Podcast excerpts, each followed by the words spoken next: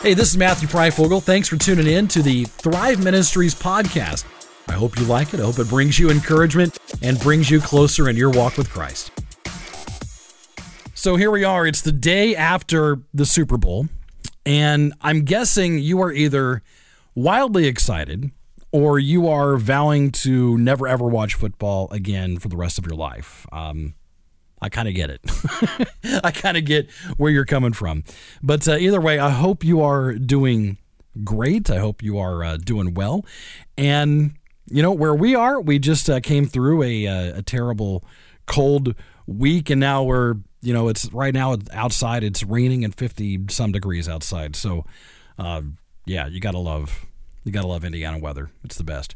All right. So I wanted to um, kind of kick off this next few series of messages with our Thrive podcast and talk about this idea of community. All right.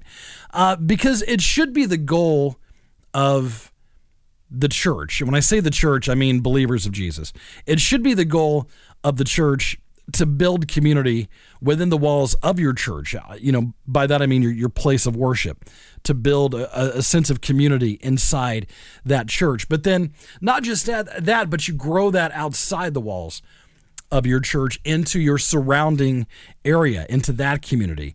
And I think that's really important for us to do as a church. And because it starts with us, right? This idea of community, it starts with each other. And then it goes outside our doors. And so I think it's a good thing to focus on this idea of community. And one of the places you can start when you look at this idea of community is the early church, because they were known for a few things, but they were known for, for three main things, I think. Uh, number one is their love for God. Unquestionably, they were known for their love for God. Uh, also, their love for one another okay? Uh, and also a desire to introduce Jesus Christ to everyone that did not know him. And so that was what their community was all about. And because I think, really, as a whole, um, I think we we've lost our sense of community. You know, I mean, think about it. It used to be that you knew every single person in your neighborhood. All right, if you live out in the country, then you would know all the farmers. You would know uh, which fields are theirs. You know where their kids live, where the grandparents live. You knew all these things. In fact, right now, to this day, my mom will call me and she'll be like, Matt, do you remember the Wilsons? They live in the gray house over on 800. Remember them? And then she would share some news. It's not gossip, it's some news about the Wilsons, all right? But but we've lost that, man. We have lost that sort of community. You know, it's getting uh, harder and harder to find these days, honestly. And and unfortunately, the church is is kind of in the same boat a lot of times. Because here's the thing, and I, I, I will I will pound this message because here's the thing, we are not. If you're a Christian, being a Christian is not meant to be done by yourself Okay. It's not to be done by yourself, it's not something you're to take on all on your own. In fact, Jesus would tell us in the book of John, uh, chapter 15, verse 5, he says, I am the vine, you are the branches. If you remain in me and I in you, you'll bear much fruit. Apart from me, you can do nothing. So if you're on your own, you aren't doing anything. But if you're part of me, then you'll grow fruit. But also notice, I love this. He uses a plural use of the word branch. I'm the vine, you are the branches. All right, we are many branches that connect back to a single vine. So we as a church are a community of people that connect back to one thing, and that's our relationship with Jesus. Even when you look at something like the Lord's Prayer. All right, let, us look at that real quick. It's in Matthew uh, chapter 6, verses 9 through 13, where Jesus tells his disciples, This then is how you should pray Our Father in heaven, hallowed be your name, your kingdom come, your will be done on earth as it is in heaven. Give us today our daily bread and forgive us our debts as we have forgiven our debtors and lead us not into temptation but deliver us from the evil one. So there's a whole lot of, you know, kind of interesting pronoun use going on in there. And I, I think that's Jesus reminding us that we are a community of believers because when we give our lives to Jesus, when we accept, accept Him as Lord and Savior in our life, when we're baptized in the name of the Father, the Son, and the Holy Spirit, we become part of the body of Christ. And what's good news for us is that we're given the gift of the Holy Spirit, and, and it's through that Holy Spirit that we're able to do things we never thought we'd do. Relationships can be fixed, marriages can be saved, and our own attitudes and compassion toward others can be changed through the power of the Holy Spirit when it works in our lives. When we allow it to work in our lives, all these amazing things can happen and change. And then it's it's through that Holy Spirit that we are given a pretty important job. All right, Acts 1, verse 8 says this But you'll receive power when the Holy Spirit comes on you, and you'll be my witnesses in Jerusalem and in all Judea and Samaria and to the ends of the, of the earth. So, what this is, this is Jesus talking to his disciples right before he ascends to heaven and he disappears into a cloud. He's giving instructions that those that believe in him, they have a duty. They have a duty to share, to tell others, to let everyone around them know about the love and power of Jesus Christ. So that means we need to be a witness, right? If we're going to build this community, if we're going to reach out and build the community of Jesus, we need to be a witness. And being a witness simply means you're telling others something that you experienced. It's as easy as that. But I'm also here to tell you that that is not always very comfortable. All right. Um, look at Matthew. All right. I, I know we talked about Matthew recently, but Matthew was one of the apostles that followed Jesus. Now, before Jesus called him into the ministry, he was a tax collector. He was um, not someone that was looked upon in high esteem. All right. Um, people didn't really like Matthew, but um, uh, eh, but Matthew, you know, he he had money, and if you um, if you liked money, then it was it was great to be a tax collector because tax collectors were all about money, and that's what Matthew was. Matthew was a tax collector, and he probably had a whole bunch of money. He lived it up. In fact, when he meets Jesus, he had this great feast with lots of people in attendance. Those are not cheap to have. And Matthew throws a great feast. That's something that, that rich people did is they have these rich giant feasts in their homes. But um, I think what's interesting when, when you look at Matthew, uh, if you go to Matthew 9, verse 9, it says this As Jesus went on from there, he saw a man named Matthew sitting at the tax collector's booth. Follow me, he told him. Matthew got up and followed him. So Matthew built up this life. He built up this this comfortable, um, steady income. He built up this this place that he enjoyed being in, no doubt. But he was willing to leave this life that he had built. It was comfortable. It was filled with things that he knew. Now, even though everything we, we know about Matthew, he was not a well liked. In fact, the verse actually refers to you know him as scum. Um, all this was familiar to him, right? I mean, he was he was used to this lifestyle he built up, and yet when Jesus approached him, he got up and he followed Jesus. Now, I would I would have to imagine that that was not a comfortable thing for Matthew to do. But then, as a disciple that traveled with Jesus, that followed him around, that learned from him, Matthew got to see firsthand how Jesus acted around other people, how he taught, the compassion that he had towards others, the way he carried himself, the way he related to those around him. Matthew got to see all of that firsthand. He was right there when all of this was going on. And so when it came time for his turn to spread the good news of the gospel, he was well prepared because he was right there. He knew how to do it.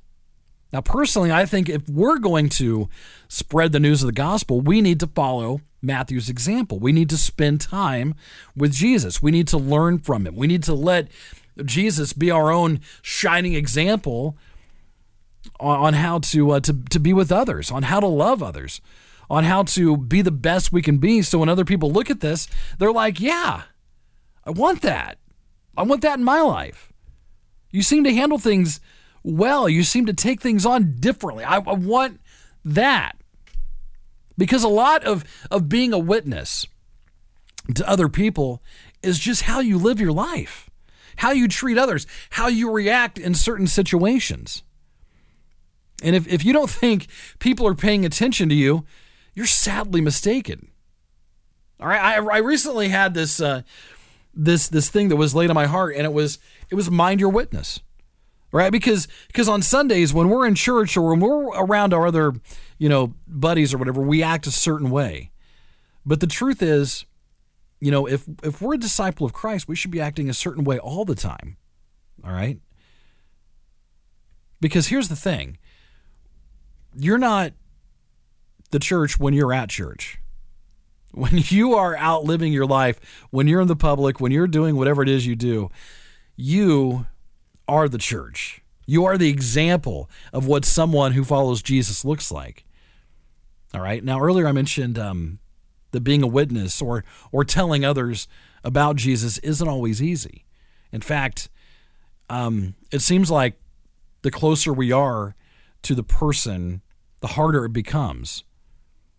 You know, it, it just it just kind of seems that way. But in the end, it's all about stories, right? Matthew had a fantastic story of how Jesus worked in his life. And you know what? So do you. So how has Jesus worked in your life? That's what people want to know at the end of it. That's what they really want to know. All the knowledge, all the Bible stuff, that that that'll come. But first and foremost, how has Jesus worked in your life? Where were you before you knew Jesus? What happened? You know, how did you get Jesus in your life and how have you been since then? That's what people want to see. That's what they want to know. That's that's the story they want. Now, for me personally, um, my big uh, Jesus moment came when I was at this uh, this great group called the Great Banquet, and I had my eyes open uh, in so many ways for the first time. It was like it was like my eyes were finally open to just how much Jesus truly and honestly loves me. Because I had spent so much of my life, and I'm going to get real for a second here. I have spent so much of my life building walls around myself so no one could get really close to me. And I hid behind this wall because I didn't really feel worthy of love from anyone, let alone Jesus. I bought into that lie. And I'm telling you, that weekend, it was September 2014, those walls came crashing down and it absolutely changed my life. Did it hurt? Did those walls hurt coming down? You better believe it. Um, I didn't even really understand or really even know how to put into words what I was going through, honestly. Um, but there were parts of that weekend I was crying like a baby. I had other guys praying for me. Men I didn't know that just they knew I was hurting and they came over and they laid hands. They prayed for me anyway because they love me like Jesus loves me. And so it was an amazing experience and I truly felt the love of Jesus. I finally understood it for the first time. So so while all this is going on, my dad was getting ready um, to have a colonoscopy. All right. So this was in September. Later in that month, my dad was scheduled to get a colonoscopy. Now, my dad was convinced. He was absolutely, beyond a shadow of a doubt, he was convinced that he had colon cancer. He, he just he just knew that the doctor would tell him the news and that's all it'd be over. He just he knew he was going to have colon cancer. So in the meantime, I'm at the Great Banquet, and I'm listening to one of the talks and I, I had this voice, and it was like just sitting right next to me. And it was God. And he says, You need to pray with your dad. And I thought, All right, I can pray for my dad. it was like almost immediately, God's like, Really? I said, You need to pray with your dad. All right, fine. Because here's the thing, man. My dad is. My dad's not the praying type, okay? Um, he's not exactly. He's never put himself. I've never heard him pray out loud in my life. I've never really even seen him pray other than when I am and his head's bowed. I mean, that's that's about it.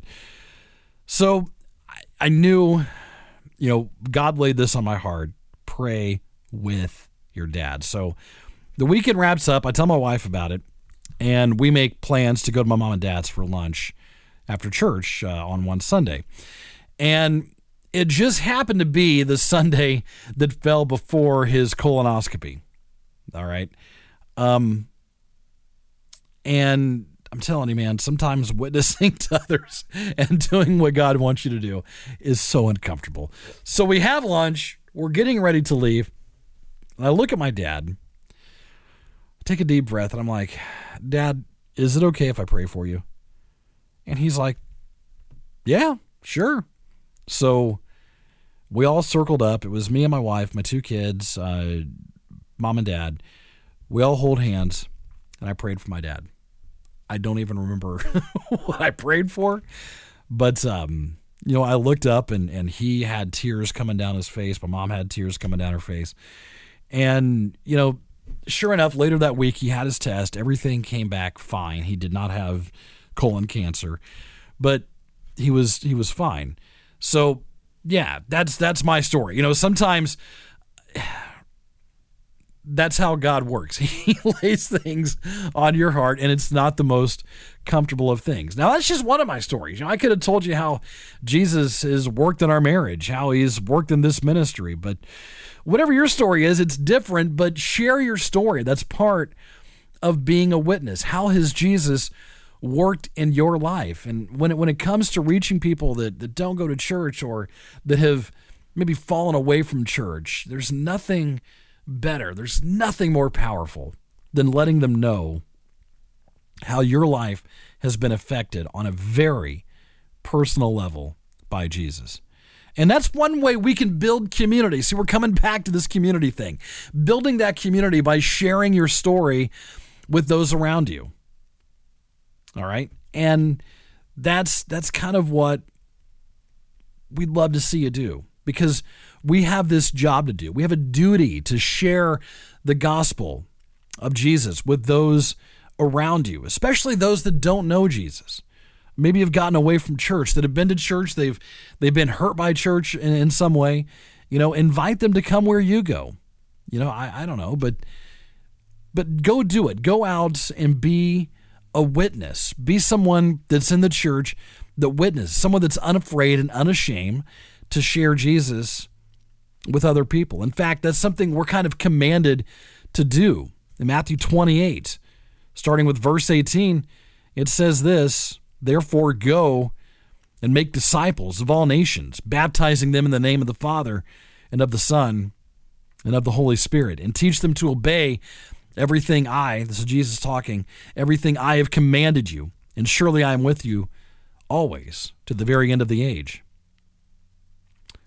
Because here's the thing we were never meant to be believers in Christ by ourselves it is a very personal relationship we have with Jesus, but we are not supposed to do it by ourselves. We need to not keep it inside, not keeping it within the walls that we have built around us. We're meant to share it, to give it to others, just like it was given to us, right?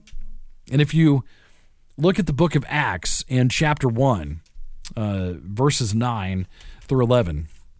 It says this After he said this, he was taken up before their very eyes, and the cloud hid him from their sight. They were looking intently up into the sky as he was going, when suddenly two men dressed in white stood beside them. Men of Galilee, they said, why do you stand there looking into the sky? This same Jesus who has been taken away from you into heaven will come back in the same way you have seen him go into heaven. So why are we just standing here? We have people all around us. We have friends, we have family, we have coworkers that do not know the love Jesus has for each and every one of us. We have work to do. All right? Don't just stand there. Share your story. Share your story with other people. We do have a lot of work to do. All right? So let's get out there and get it done. Would you pray with me? Lord and Heavenly Father, we thank you so much for giving us your Holy Spirit. And through that Holy Spirit that we're able to to do things we never thought we'd be able to do. Things that sometimes aren't comfortable in sharing our story with someone else. But Lord, I pray that we can do that, that we can be unafraid, that we can be unashamed of how you have worked in our lives, that we can stand firm on what you have given us. And what you have given us is joy and what you have given us is is hope and what you have given us is an everlasting life in heaven through your sacrifice on the cross for us and we thank you so much for what you do for us we thank you so much for the blessings you give us and i pray that we can do everything we can to bring others to know you we love you it's in jesus name we pray amen Thanks for checking out the Thrive Podcast. We'll try and do these every single week, so stay tuned. Thanks for listening, and God bless.